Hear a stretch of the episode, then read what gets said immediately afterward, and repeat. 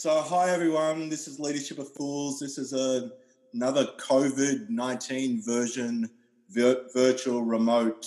Um, and I have on the line the wonderful Steph Clark. Hello, Steph. How are you? I'm good, thanks. How are you?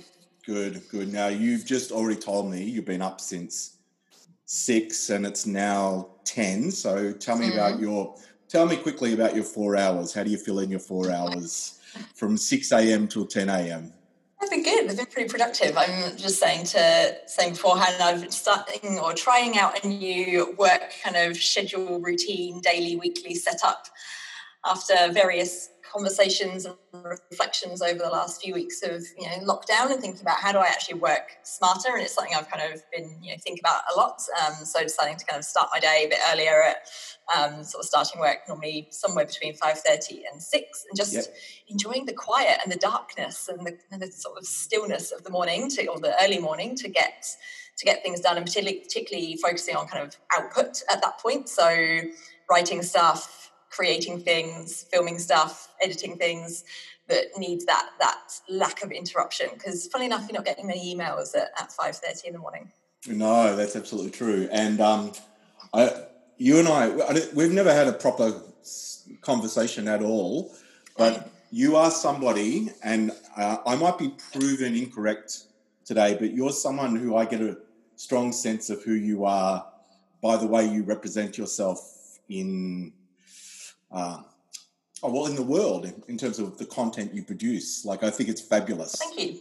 Um, That's very kind. Thank you. Yeah. So, um, so here's what my sense is, and I'm. Mm. Um, my sense is you are I'm starting to sweat. yeah, no, no, no, no. It's all good. I'm not going to get nowhere near deep and psychological around this. It's, um, I just think you are someone who um, takes the uh, the myriad of content that is out there, um, and you try to do your best to demystify it, simplify it, make it really accessible to people. That's mm. one thing I'm I'm sort of sensing from you. Uh, the other thing is kind of what you just alluded to that you're someone who's prepared to try and practice what you preach. Mm-hmm. Um, yep. Try to, at the very least, experiment and form new habits and test things out. Um, and I just sense you've got a really generous, along with your colleagues, a generous spirit to kind of offer as much as you can out there. Am I? Is there any sense in any of those comments? Yeah, no, thank you. That's all very generous and definitely along the lines of the things that I not just like doing, but would like to be known for doing as well. Obviously, you missed the stuff around me being obviously hilarious and, and all the rest. But, uh, yes, um, yeah, well, that that's actually, a given. That's a given. Yeah, yeah. that was point four. Ah, uh, okay, okay. Um, yeah, and I think that that piece on practicing what you preach is something I've been thinking about a lot, particularly you know, sort of starting some different habits and thinking about things in a different way. And, and something I've always tried to practice is do what you you know do what you say you you're going to do and all of those kind of things. But actually, one of the things I think is, or one of the many things I think is wrong with work and the way that we currently work, I absolutely by you know I take part in. So I was just like, what am I doing? Like I kind of I rant and rave about some of this stuff and help teams overcome some of these things. Yeah, I'm absolutely complicit in building those same systems and, and, and, reinforcing them myself in the way that I work, in the way that I work sometimes with others, at the way I schedule my day or set my day up and all of those kind of things. And just going, if I really am going to be true to myself and true to the work I do with challenging some of this stuff, I have to be better. Yeah.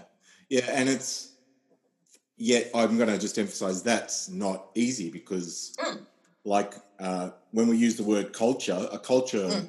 prevails and a culture can hold tight. So a corporate working culture uh, is is really really mm-hmm. well established. Mm-hmm. Um, and I know one of the things we're going to talk about uh, is your your blue paper and the the types of predictions you're making and the flexibility part.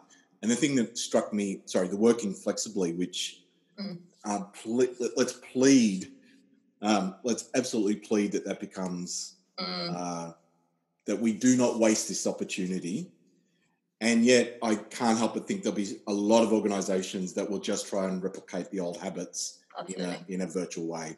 So the expectations, uh, it's a nine till five working day. It's you have to be on every meeting. You Mhm. uh, all of all of those rituals um, will just be replicated in a virtual environment. Yeah, Um, and it's interesting, isn't it? Because I was, uh, I was going back over the notes for or the book. It doesn't have to be crazy at work by the founders of Basecamp, which is probably one of my favourite books on rethinking work, uh, and I'm, I'm a big fan of it. But the, the the thing that's in there, and they kind of don't expressly put this out, but it, what it makes you realise, or you know, what it makes you remember, is that all of these things are constructed by humans, and therefore can be deconstructed, reconstructed, reimagined because we made it up. so so it's not, it it's, not a, it's not a law of nature. It's not a first principle. We we can change it. It's not we're not defying gravity here. Uh, I, I'm, I'm, you know, I'm a bit gobsmacked. I think you're absolutely right. We, and sometimes we just literally don't realize uh, that still the level of power and control we have Mm. over this. Mm. And, and maybe this is one of the things that's playing out for a lot of people right now this sense of, well, I actually can control my day. Mm. Um, the choices I make with where I spend my time, the, the lack of noise. And you talked about that waking Mm, mm. you don't have to wake up at 6 a.m. to still feel a sense of stillness. No, no, no, no, not at all. Uh, and I think some people are really thriving in that, and uh, others are like, whoa, this is so foreign. this is Yeah. really, really foreign. So Yeah. this came about, uh, this conversation came about because you uh, sent out, which made me smile at the time, because you sent out a blue paper. Um, and I remember Mm-hmm. asking you generally the question, what's what is a blue Yeah. paper? Is it different? And um, tell me what you said to me on, on that one. It's the blue paper comes I from said, well, the blue paper is it's because it's not a white paper. We decided we were going to do a white paper, and we are like, oh, that's a bit boring, isn't it? Because white is a bit dull. So we just thought, well, blues are blues are company colours. We'll uh, we'll call it a blue paper, and it stands out, and it's it's a bit different. And I think you were the only. Actually, no, there was my friend Larissa Garcia, who's an awesome HR coach. Um, she also asked the question, so I think that says a lot about your thinking. Everyone else went, "Oh, of course, a blue paper," and you guys went, "Hang on, what does that even mean?"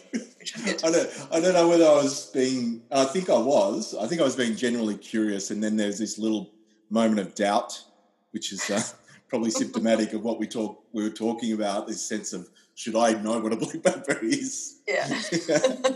um, but you, you sent that out and one of, and I'm just, maybe, maybe if you bear with me, I'm just going to give a little bit of a sense of Mm. why that paper in particular really resonated and what it's been meaning for me in terms of the conversations I've been having. Uh, I'm uh, right now. We we are some six weeks. I, I think you. I think the subtitle for the paper was in March 2020.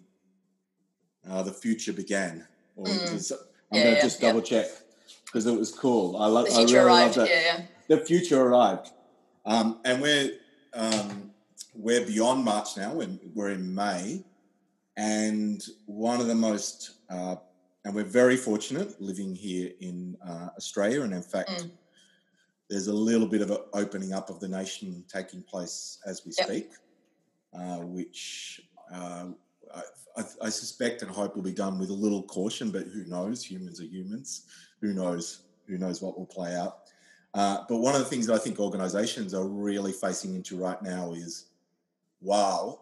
Uh, and, and every organization is unique, but some of them are saying, wow, we've made more changes in this Mhm. six week period than the last, some of them saying even six years, like, Yeah, yeah. definitely the last two or three years. It's been rapid change. A lot of that change has been fundamentally positive. And uh, the good news that I'm seeing, particularly amongst a, a lot of leaders I get to speak to, they're re- genuine in saying, I hope we don't lose this, Mm. which kind of goes back to what you just said before. Like they actually have that choice. Yeah, yeah. Yeah, yeah. like you choose whether you lose it or not. Yeah, Yeah. that's right. That's right. I'm always struck by like saying, "Oh, I hope," and I'm thinking, well, you actually have a fair bit of influence and control. Yeah. right now. Uh, but one of the things they're not necessarily doing is they're not necessarily doing what I think this paper does, not just reflecting on what we did in a six week period, but actually the how's the ch- world change? What does this really mm. mean? Uh, um, it's a chance to. Uh, I know one of the things a lot of leaders speak to me about is their lack of, um, whether it's a lack of capability or lack of ability to practice strategy and thinking and thinking beyond the here and the now. And this is the perfect time to do that. Um, mm-hmm. To be curious, to wonder, to hypothesize, to ponder. Um, and that's what I love about the paper. You then sent me an email and said, "What did you think?" And I said, "Let's not let." Here's one my, one of my challenges. me as a actually really strong int- introverted personality as well, who would typically love to sit and write back to you. And I went, no, I'm going to talk this through. I'd love to talk about it. So, um, I was very excited to not have to read another email, so that's um, this worked out well for me. thank you, thank you.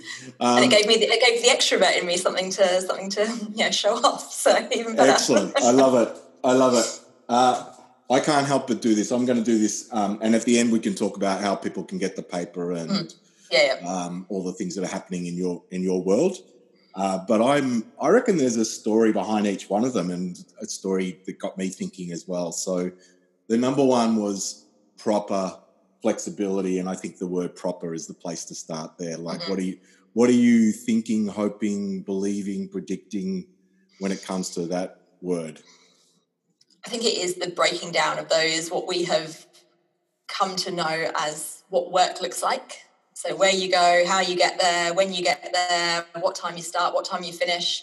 And look, there's, I've had some really interesting conversations in the last few weeks, and even at the surface level of breaking that down around, well, you know, especially with some of the restrictions you're going to have in office spaces over the next probably maybe even six to 12 months, maybe even beyond yes. around spacing and, you know, who's a, who can be in and just the pure logistics of it. But actually going, do you have shifts? Do you have the kind of the 6 a.m. till 1 p.m. or 2 p.m. kind of group who come in who want to work earlier because they've got other things in their lives that they do in the afternoon?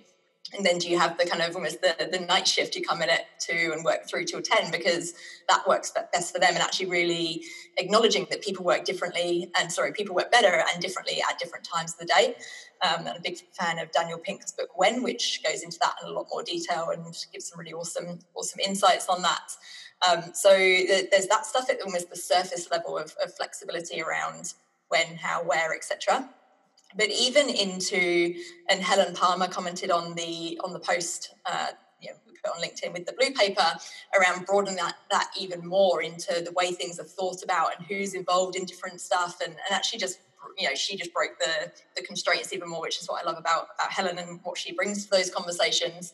So it's it's kind of just and I'm I know my bias is to burn it to the ground and start again. Like that's that's what I like is that kind of the, the beginnings and the redesign. But it is breaking down and going what do we what do we take as a given? And what if that wasn't the case? So i think it's the, the proper flexibility is it falls into that.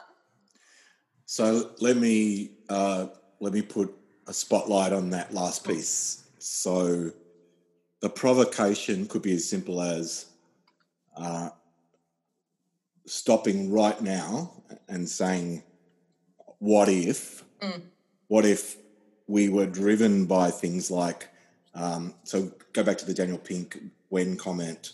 What if we were driven by when individuals are at their best or groups or teams or collaborations make best decisions mm. or in the way they make best decisions? Um, what if we could remove those biases of personality uh, and actually envisage a day where uh, the written word or mm. the thinking will be rewarded rather than the force of personality. Mm-hmm. Um, and if you could have your way, you would be tempted to create the organization from today rather mm-hmm. than try and force fit the organization we have been. Is that is that the ideal? Yeah. I think it, so. I think it's a, it is a fundamental, and I think if you're if you're bold enough to go there, it is a fundamental redesign of what could this look like and the the art of the possible, rather than right, what did we have? How do we tweak it? Because that's that's your you might get your one percent kind of incremental changes there, and maybe that's enough, maybe that's fine. But are you really going to maximize everyone's potential, including the organization's potential, the team's potential, the you know, the potential on the impact on society. You know, take it as as big as you want. If we just make the tweaks around the edges, yeah, and also right. around the edges that we know weren't great. That's right. That's right.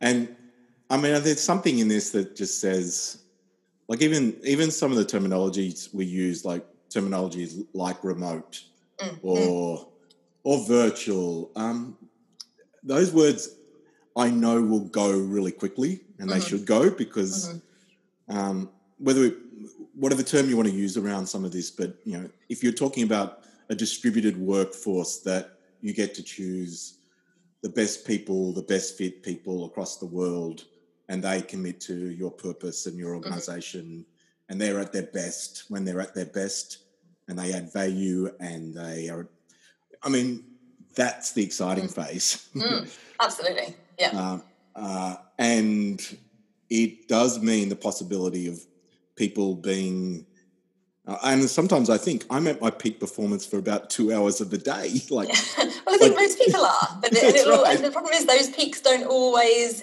in, uh, overlap, and I think that's the challenge. That's so right. that's where, as well, we need to we need to redesign. And if you look at kind of almost the peak of these kind of things, there's a lot of um, asynchronous communication. There's a lot of that stuff that doesn't have to happen with everyone there all at the same place in the same place at the same time. Yes. So coming back to some of those first principles around what makes great ideas, and it's often stuff like group brainstorming is horrible. Horrible. For horrible. Idea. It's horrible anyway as an experience generally, but yes. particularly horrible in uh, in getting new and in, in innovative ideas about um, from, of hearing from everyone, like you say, you know, some sometimes the quieter people, sometimes the people with English as a second language or whatever the you know, language you're, you're operating in. But all of those things suddenly go away when you design for everyone. Yes, yes, and you design, and maybe this is the pragmatist in me as well uh, the ability to design for everyone at their best, and the secondary piece, design for the the problem or the opportunity itself, mm. and and that's that was happening big time in a lot of organisations around, which always made me smile. The, the term customer centricity always made me smile because I mm. thought, mm. What have we done that we've actually have to actually rename the customer and all this. Like, mm. like I think you think about millennia, and it's always been a marketplace with buyers and sellers, and if you can't meet the customer's needs, the sellers, you know, the buyers need what you are not mm. in business. But we, there was something about something about where we got to, mm. where we could actually we'd lost sight of it, and it was about the politics or it was about the influence or the, the political movements. So anyway, cut to the chase. Designing based on what people need in terms of them being at their best, mm-hmm. and designing for the fundamental purpose of the organization and what what's the best way of solving this problem or what's the best way of of capitalizing on this opportunity and more often than not it's not a Zoom meeting with 65 participants. No. Um, Send an email. It's no. yeah. There's so many. There's such a myriad of different ways, but mm-hmm. it requires our discipline that says, okay, what are we trying to do here, and what's the best way of doing it? Yeah, and having the and having the bravery to to then do it. Yes, yes, and the bravery I think comes from where you started us today, which is that sense of the bravery really comes from sometimes and I think some of what we've experienced over the last six weeks, we've gone, wow, this is this is obvious. It's obvious that um, uh, I, I, even think, uh, you know, maybe slightly controversially, but I even think uh, there are some parts of my kids' schooling that might be better served by getting them exposed to the best thinkers, like um, just exposing them to the best thinkers, no matter where they are, mm-hmm. and then and then the real learning takes place in a much more experiential way in a pragmatic way like it, so we're going to see potentially teaching models at schools change like some things just come down to it's obvious and we couldn't see the obvious because we were yeah stuck in the system. I don't think it's too controversial to suggest that the education system needs a bit of a rethink. So I think, so. I think, you're so. right there. That's right. And I'll I say think, it even if you don't. thank you. And I'm looking at 10:26 a.m.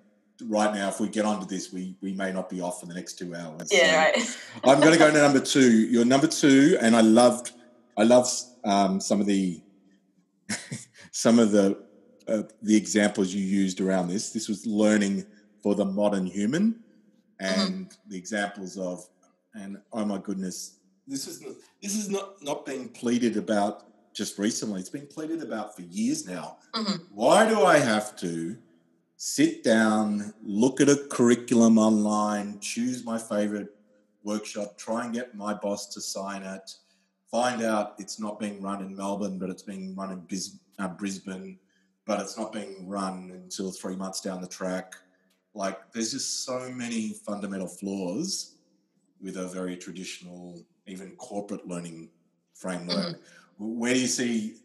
Uh, what do you hope? Maybe not where do you see, but what do you hope? Because this is big too. Yeah, and look, this is obviously coming out of 10 plus years in corporate learning and development. This is obviously one that's quite close to my heart uh, and I have a lot of hope for. My hope, first of all, is that which I certainly saw being in learning and development in the during the GFC in London, you know, kind of ten years ago or so. And what what happened then, which I am hoping won't happen this time, is everything. It kind of swings too much to the other way and goes yeah, yeah. too virtual. And everyone goes, cha-ching, mm. I'm going to save some coin here, yeah. uh, and and you lose so much at the same time. And what I hope will happen, and what I'm starting to see maybe happening just from some initial conversations with people, is it will force a more thoughtful redesign and rethink of what do we actually want learning to be. And possibly more so because of the situation, what is the role in connection or of connection in learning? Yes. Because does it have to be we bring 500 people together to celebrate I don't know, a promotion milestone or whatever it is that you know happens in a lot of these big companies or you know, recruitment and bringing new people on and the the in uh, onboarding type stuff, on the mass onboarding type stuff. There is a role in there clearly is a role in human connection with that. Just yes, you know, just a given. Yes, but is it all at once, all at the same time, everyone together? Probably not. I think we're we're we're we're designing for logistics. Yes rather than designing for learning in a lot of cases. Uh, and particularly big. and particularly in Australia, where you've got spread across a huge area and you don't have critical mass in certain locations, so everyone ends up compromising. Wow. Yeah, I love it. I love it. So what do I love? I love even the powerful word you said really early where you said, let's be more thoughtful uh, and that last commentary, which I'd never, I probably have underthought, not underthought, is that the term? I've not thought a lot about how we are logistically minded rather than learning minded and some how how the poor decisions get made when we start to do that. And we've always been up against it.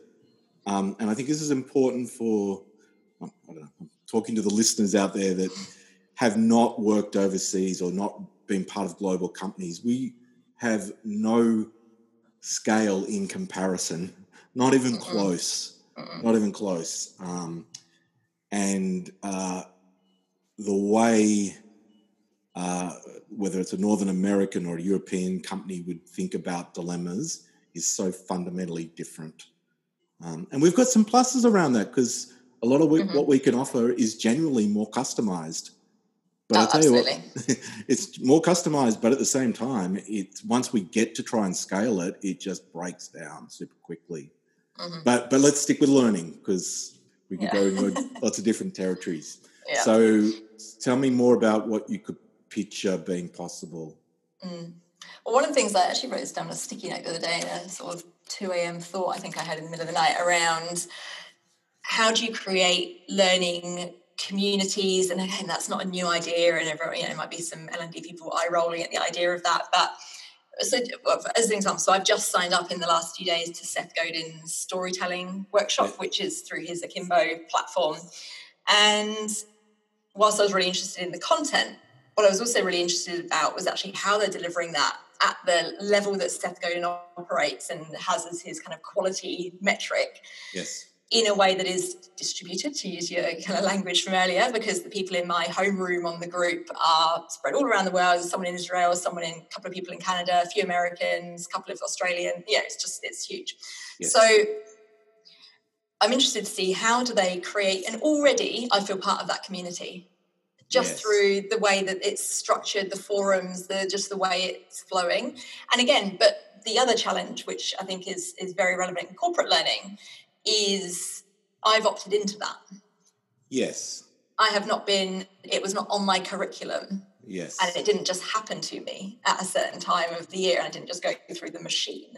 So yes. I think that's the, that's a piece. But I think this more thoughtful redesign allows for more flexibility, proper flexibility, if we if I may, around consumption, around who you learn with, around when you learn, uh, and around the community element. So the yeah, the idea I was thinking about was yeah, the, the learning communities, but do you have it so that everyone helps curate that as well? Yeah, so that it's not just everyone being stuck together and then having to go through the motions together, but actually there is space for them to discuss. Because one of the things I was that spurred this reflection, I was thinking about conferences. I go to a few conferences yep. a year, big ones, yep. small ones, some in the middle.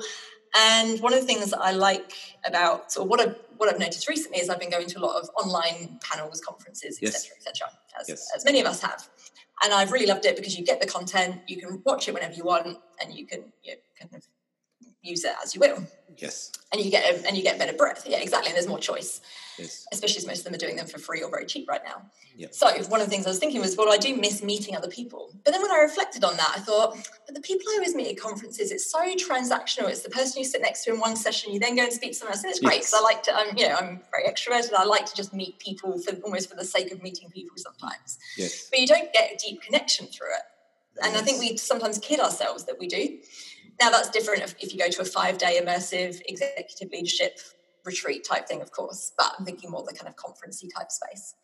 So, how do you solve for that problem? But actually, that then solves for multiple problems because you create these little learning communities. You bring small groups together to learn together. They help curate the content. They help help they help each other, and maybe there's almost like a mentor or a coach or a, you know, a leader, or you know, depending if this is internal, external, whatever, that can help guide the group through that learning experience over a period of time that is not an intensive two days now go be free you now have all the skills you ever need to be a leader. Yes. uh, but is is more and it's therefore it's more personalized it's more tailored it's it's got connection it's got learning it's got reflection built in because again that's the other thing that's missing.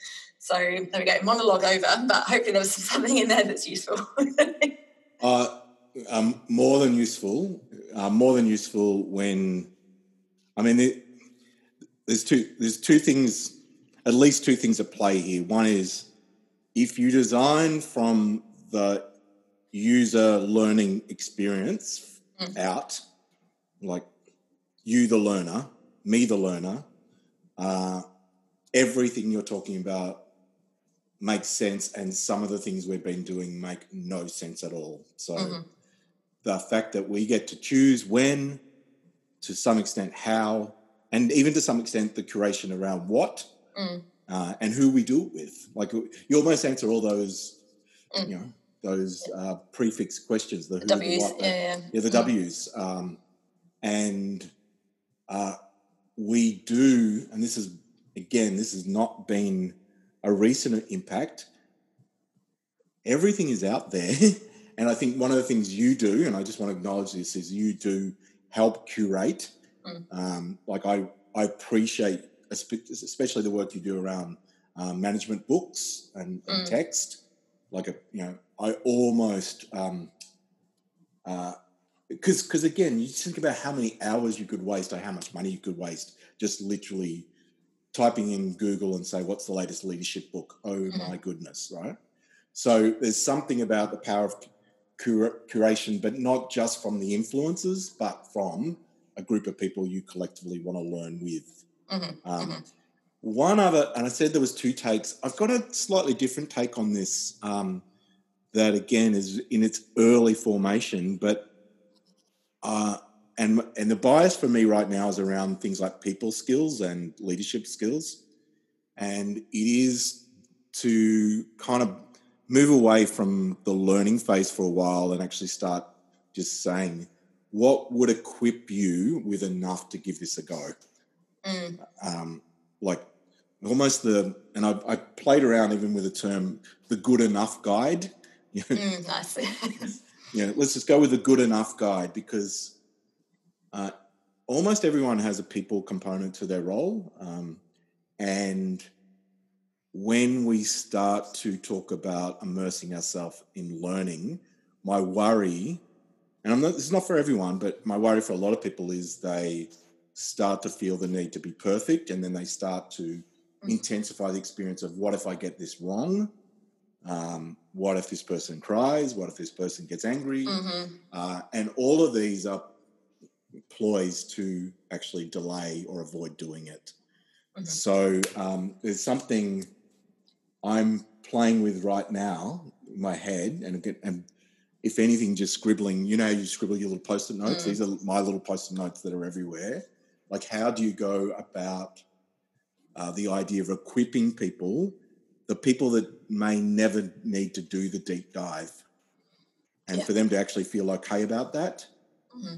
and because um, I know this comes up in some of your later comments, but authentic, genuine leadership is going to matter more than ever. So I'd much rather my boss actually tried something with me out of the goodness of their intent and their heart and got it mm. completely mm. wrong than w- waited for them to become perfect in a way they're never going to be. Um, and was terrible in the lead up to perfect as well, rather than yes. just going for to yes. good enough. Yes. So there's something, uh, and and I hope and I hope and I don't believe this always will come down to economics, but the, there was it's been a fascinating journey that corporates have actually actually taken on the role of educator, um, mm. and there might be a time when they actually go, hang on, there is enough good quality talent out there for us not to have to wait to educate you. We we just want you to be able to do it. Yeah. Um, anyway, I think it's fascinating, mm. completely fascinating. Yeah. Um, and, and, I will yep. just say it, call out to all those learning professionals. Um, slightly controversial as well, maybe, but uh, if you're not ahead of the game on this, mm. because I'd almost say some of you were but way behind anyway. So get ahead of the game now because because it's it's it's the right it's not only the right time it's yep. it's it's compelling right yep. now it's compelling the questions and the answer is not just throwing your existing curriculum on Zoom. Oh my god! Oh my goodness! Can you just say? could you say that one more time, just so everyone hears that? the answer is not just throwing your existing curriculum onto Zoom. Okay, shout out to all those consultants out there who said, "Ah, how amazing was I? All of my stuff that I used to do, um, I've just converted to Zoom in two weeks." And I'm sitting there going, "You what? What did mm. you do? It took you two weeks? Like what the?" Yeah. Um, and I can't have pictured that was a thoughtful, well considered, uh, deliberate. Well, it's not been redesigned. It's been not been redesigned. It's, re- it's been repurposed. Thank you, thank you. Uh, if um, I was with you in the room right now, we'd be elbow bump. Yeah, elbow bump. I'm going to keep um, going. Um, just one one other thing, just quickly. I think there's an absolute link between that proper flexibility because one of the biggest challenges of corporate learning is the time available and the value that is put on learning. So throwing people together and, and even if you design redesign this beautifully curated hybrid approach, it's got a connection, it's got this, unless fundamentally we change what is valued in most organizations, which is not time, particularly time for service type organizations, nothing will change. Nothing will change. Yep. Yep. So you actually uh, have to have one that that fundamental ecosystem of work has to support the learning. Yeah. Steph, I reckon um, I think we might have that this conversation again. That, I reckon that part, like it's like it's. Um, I always knew that you and I, you you have a diff, slightly different take, but a complementary take. Like, um, and so I'm now just really fired up about having some of that com- go, going eventually beyond the conversation to what what do we do Mm. as two people for what it's worth particularly in the australian market who are two genuine influencers like i know people do listen to what we have to offer around particularly this space the learning and the leadership space um, there are seven of these i'm Yes, carry on. to- Sorry. No, no, no. you got me on the, you, there's the two best ones first, I think. Or the two I know. Well, the third, maybe the third one though is the one you might have got most um, curiosity or uh, interest in. Um, I'm going to read them all out. The third one is the death of values. Uh, fourth one is more empathy and equality. Fifth, redefine leadership. Six, redefine essential skills and and jobs, and even the uh, what we value those skills at, which is Mhm. so fundamental. Uh, and seven was deeper silos. How do people respond to the death of values? A couple of people have actually responded specifically on that one and said that it has made them realize what matters or what doesn't matter in their organization. Now, the people who have responded specifically to me on that have been on the less positive side of that, Yes.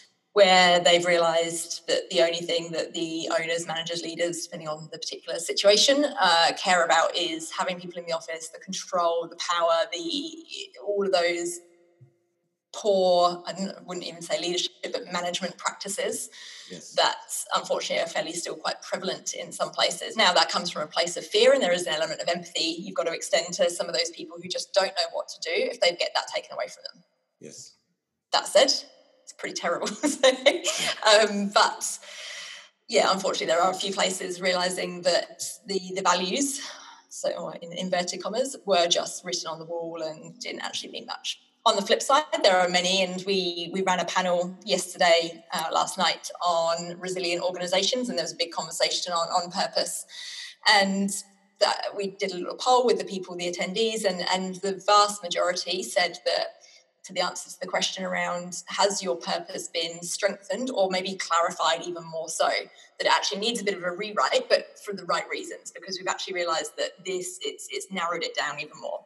And it was over a couple of people the jury was still out but the other than those two the overwhelming majority said that either it had got their purpose in their organization had got stronger Yes. or had been even more clarified Yes.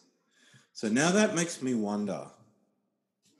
It makes me genuinely wonder whether part of the fundamental problem with things like values and even the even the defining of purpose comes down to that idea that what is the intent Mm. starts to get so lost the further we get into finding the words. Uh, That- and I think there's there's also the real challenge has been you don't know what it means until you need to use it. until it's tested. Yeah. And I think for a lot of, particularly again in Australia, a lot of companies have never, or it's been a long time since they've really had to test some of that stuff to this extent. Yeah. So if your um, purpose slash values slash, uh, we, could keep on adding Mm. different words, and and I sometimes wonder whether that's part of the problem for people. Yeah. Like it's, um, and people like, uh, I'd like to think it's not up to the two of us, but Mhm. we're part of an industry. good though, wouldn't yeah, we're part of an industry that has sometimes fed the complexity of these things.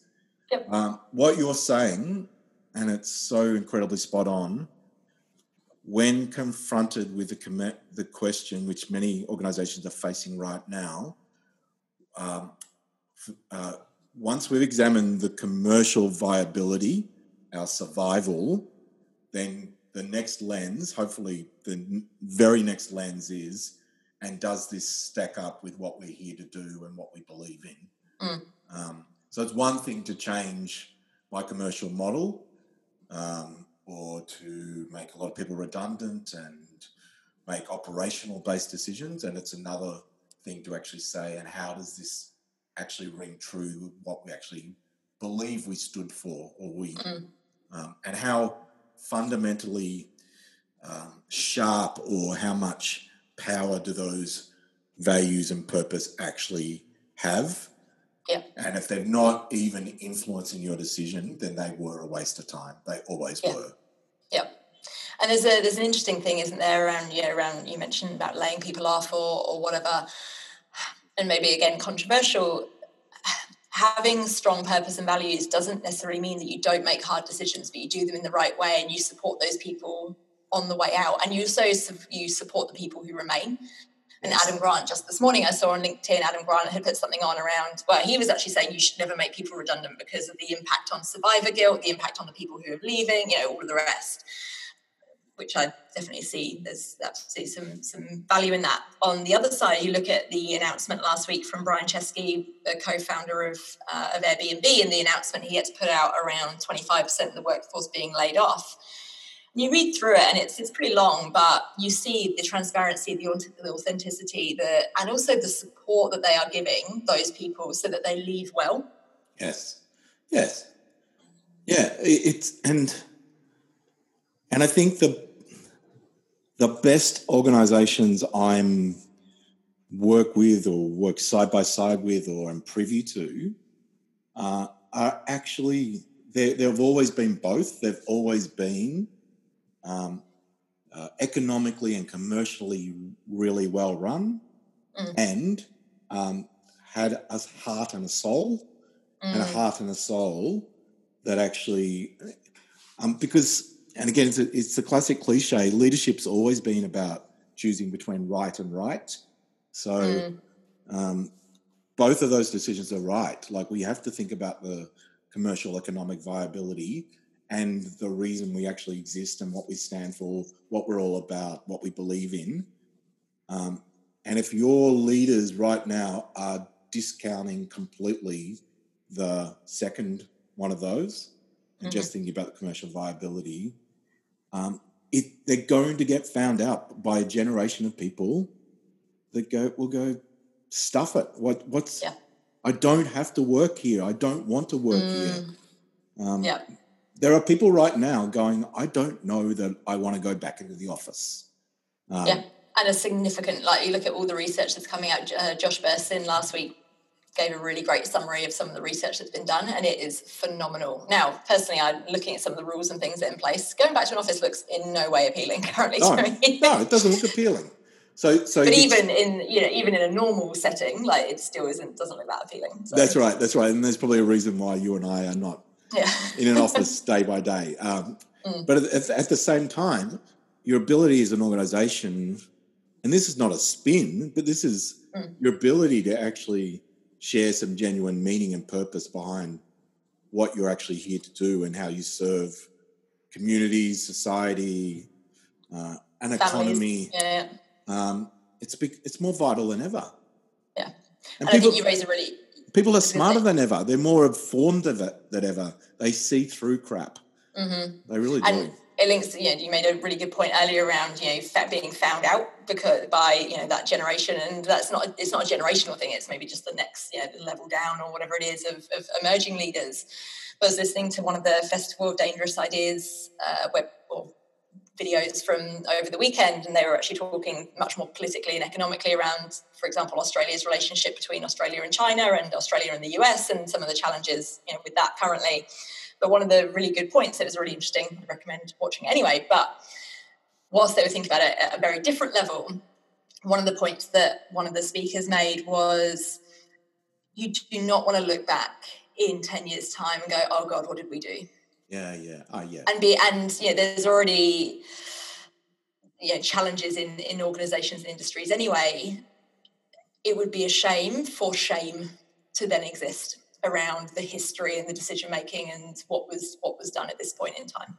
Yeah, you um, you mentioned you were in London at the time of the GFC. Uh, the GFC had a global impact, but I mm. suspect in places like London and, and New York, it was even more heightened. Mm-hmm. Um, uh, every single one of us listening right now, we're going to remember this time mm. and the decisions we made for ourselves, yep. for our families, and for those we serve and the communities we're part of. Like, uh, it is, it's it's quite um, humbling. Mm. If you think about it like that, it's quite humbling the choices you're even if you're not super aware of them, you are yep. starting to make some choices. And you could easily just get back on the loop. Mm-hmm.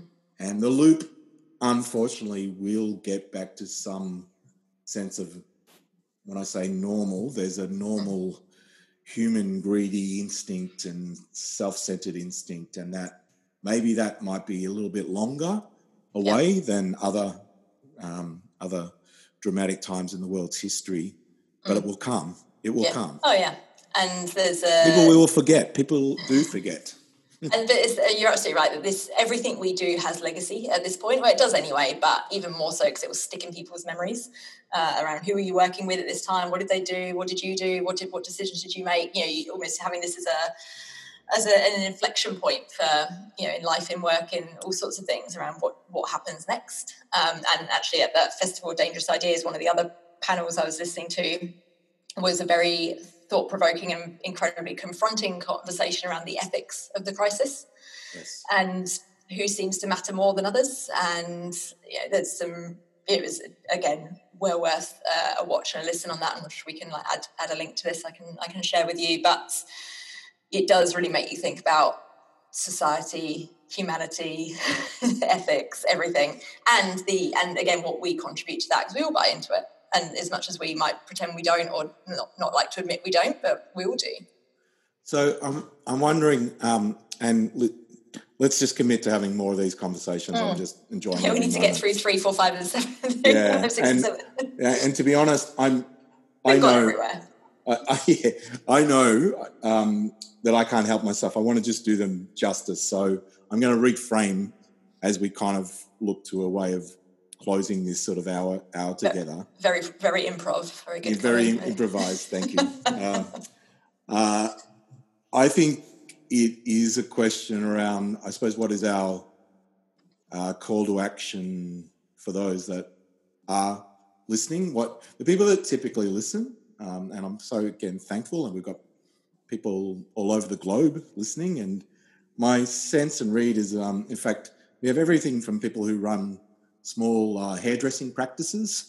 Like it's amazing. I know there's a little group of people that uh, what um, manage little small businesses. When I say little, they're important small businesses, and they are very important. This very is important. This, this, is why this That's video right. can't go out because I've got I've got lockdown hair. So. That's right. That's exactly right. Very important um, to people who are in large corporates who might be at the more senior levels or at the emerging levels. Um, I think what we're hoping for, one of the things we're hoping for, but I'm going to invite you in, in on this, Steph, as well, is to be thoughtful, um, to actually know the decisions you're about to make won't just be. Um, uh, in fact, I'll slow this down. I reckon there was a period early on where we started to realize how decisions could be made with, with a two hour life cycle.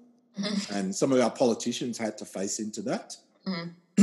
the good news is most of those things, unless you're working in a, a, real emergency situation, we're now back into a phase where the decisions we make will have a, a longer longer lead time or a longer legacy. But yep. it's time to be thoughtful. Like you've got the time right now.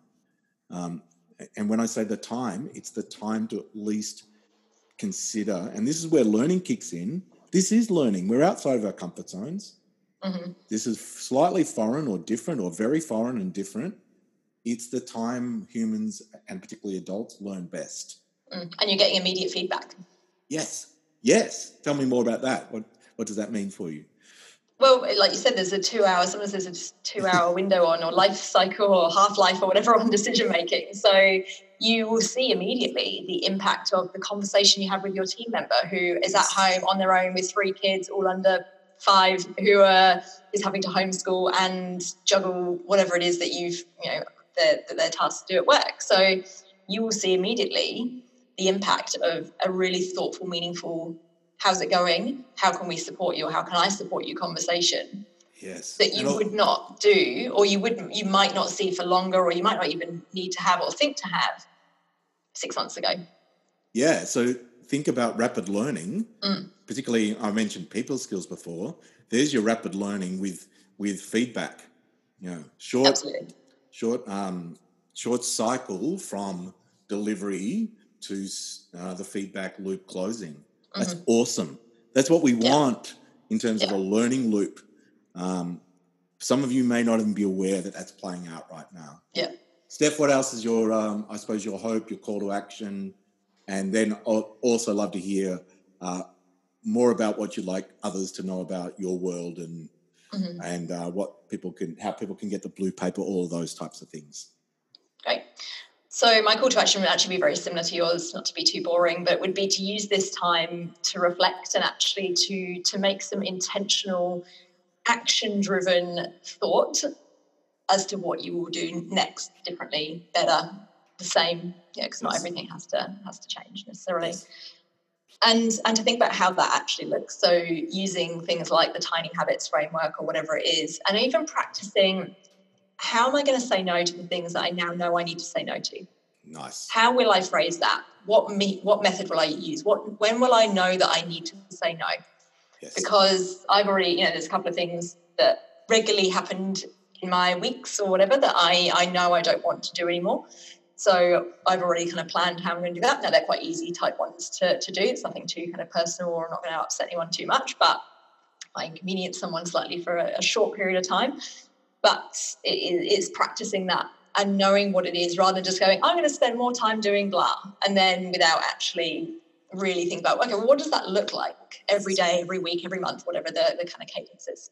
Yes. So that would be my thoughts. And the, if you're into a bit of journaling, for those of you out there who, who are, the prompt that I've really liked over the last few weeks, which I think I took from a Jenny Blake podcast, but I might be wrong. I might have sure. mis- misattributed this, but was how can I use this time to create more space?